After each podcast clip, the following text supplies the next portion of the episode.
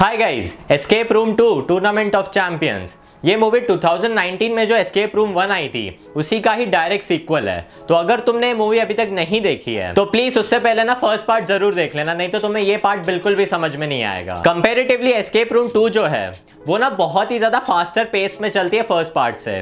बहुत ही ज़्यादा शॉर्टर भी है, और उसी के साथ साथ ना बहुत ज़्यादा मेसी और बहुत ज़्यादा क्लटर्ड भी है। जो फ़र्स्ट पार्ट में पहला एस्केप रूम था, वो मेरा अब तक का सबसे फेवरेट एस्केप रूम में से एक है क्योंकि उसमें ना बहुत एक ज़्यादा ऐसे वैरायटी दी गई है, बहुत ज़्यादा सोचने के लिए टाइम दिया गया है, बहुत एक एस्केपिज्म का जो एक फील होता है, वो बहुत ज़्यादा साउंड के थ्रू सुनने को मिलता है और उसी के साथ साथ ना कैरेक्टर और जो हम ऑडियंस है, उनको भी ना सोचने का टाइम देते हैं वो लोग कि वो लोग इस सिचुएशन में एक्चुअली कर क्या सकते हैं। और जो ये सेकंड पार्ट था, इसका जो पहला एस्केप रूम था, वो मेरे लिए बहुत ही ज़्यादा बेकार था, क्योंकि वो बहुत ही मेसी बहुत ही जल्दी जल्दी चीज़ें हो रही थी और जो सारे कैरेक्टर्स थे, वो बहुत ही ज़्यादा अनोइंग वे में चिल्ला रहे थे। तो जो ओवरऑल सिनारियो बन गया था, वो बहुत ही ज़्यादा बेकार लग रहा था। इस पार्ट में हमें बहुत सारे अलग अलग नए नए कैरेक्टर्स देखने को मिलते हैं। उन्होंने ऐसा दिखाया है कि पहले भी एस्केप रूम के बहुत सारे गेम्स हो चुके हैं। और उनके सारे जो अलग अलग गेम्स हैं, उनके जो सर्वाइवर्स हैं, उन्होंने उन सारे सर्वाइवर्स को मिला के एक नया एस्केप रूम बनाया है और उसी में सारे पार्टिसिपेंट्स होते हैं। और धीरे धीरे करके ये कैरेक्टर्स भी इस गेम में मरने लगते हैं। और उन्होंने जो सारे एस्केप रूम्स है ना,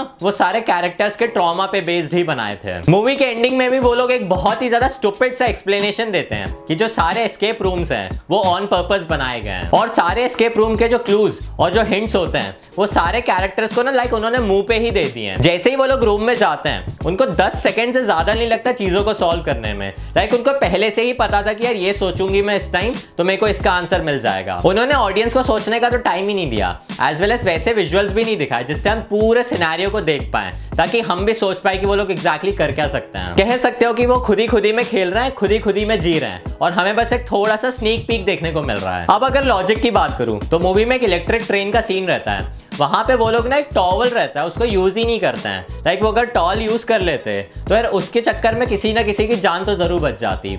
उसी के साथ साथ ना जोई के पास ना एक फ़ोन रहता है, जो कि इलेक्ट्रॉनिक रहता है। वो ना रिकॉर्ड करने के लिए ना उस फ़ोन को निकालते भी है। पर अगर पूरी ट्रेन इलेक्ट्रिक हो गई थी तो यार उस फ़ोन में भी इलेक्ट्रिसिटी पास ज़रूर होती, जिससे जोई मर सकती थी।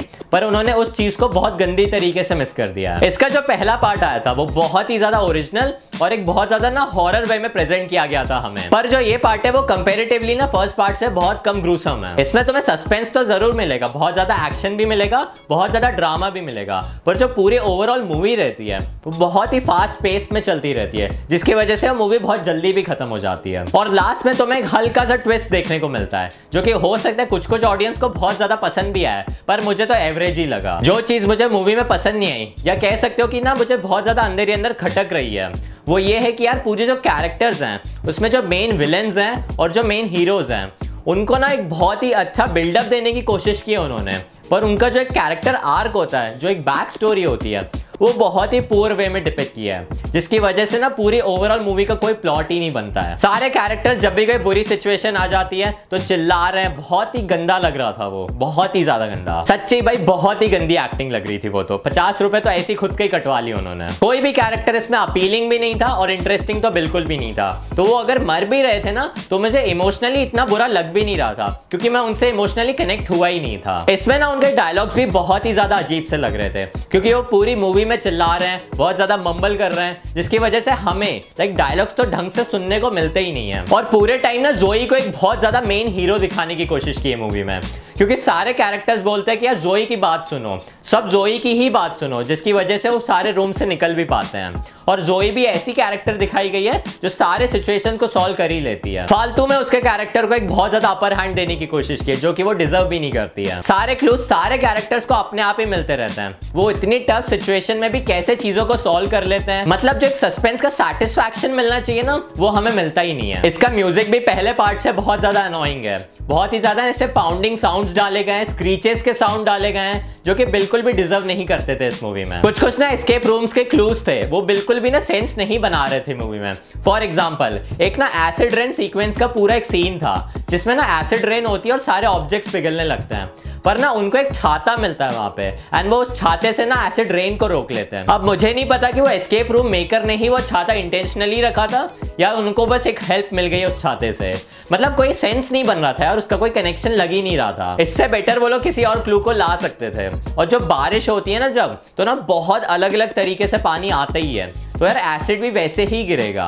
तो यार तुम जलोगे तो ज़रूर, और इसमें दिखाए कि वो जली नहीं रही है, क्योंकि उसके पास छाता है। और लास्ट में तुम्हें एक और टीजिंग सीक्वेंस देखने को मिलता है, जिसमें तुम्हें पता चलता है कि मूवी का एक नया पार्ट भी आएगा ज़रूर। अब ये क्या पार्ट सही में आना ज़रूरी था?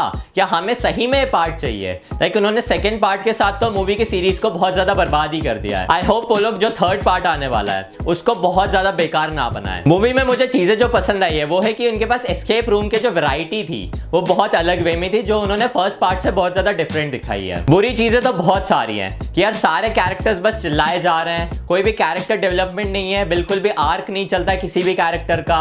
बहुत ही बुरा सा म्यूज़िक है। तो जो ओवरऑल चीज़ें हैं, उसके साथ ये मूवी बहुत ज़्यादा ओकेश हो जाती है। ओवरऑल इनके पास एक बहुत अच्छा बजट था और उसी के साथ साथ वो लोग एक बहुत ज़्यादा क्रिएटिव वे में चीज़ों को दिखा सकते थे, पर वो उसमें अनसक्सेसफुल रह गए हैं। सो so यार मैं इस मूवी को रेट कर रहा हूँ 5.2 stars out of 10 so so, अगर तुम्हें वीडियो पसंद आता है तो तुम जल्दी से इस वीडियो को लाइक कर दो।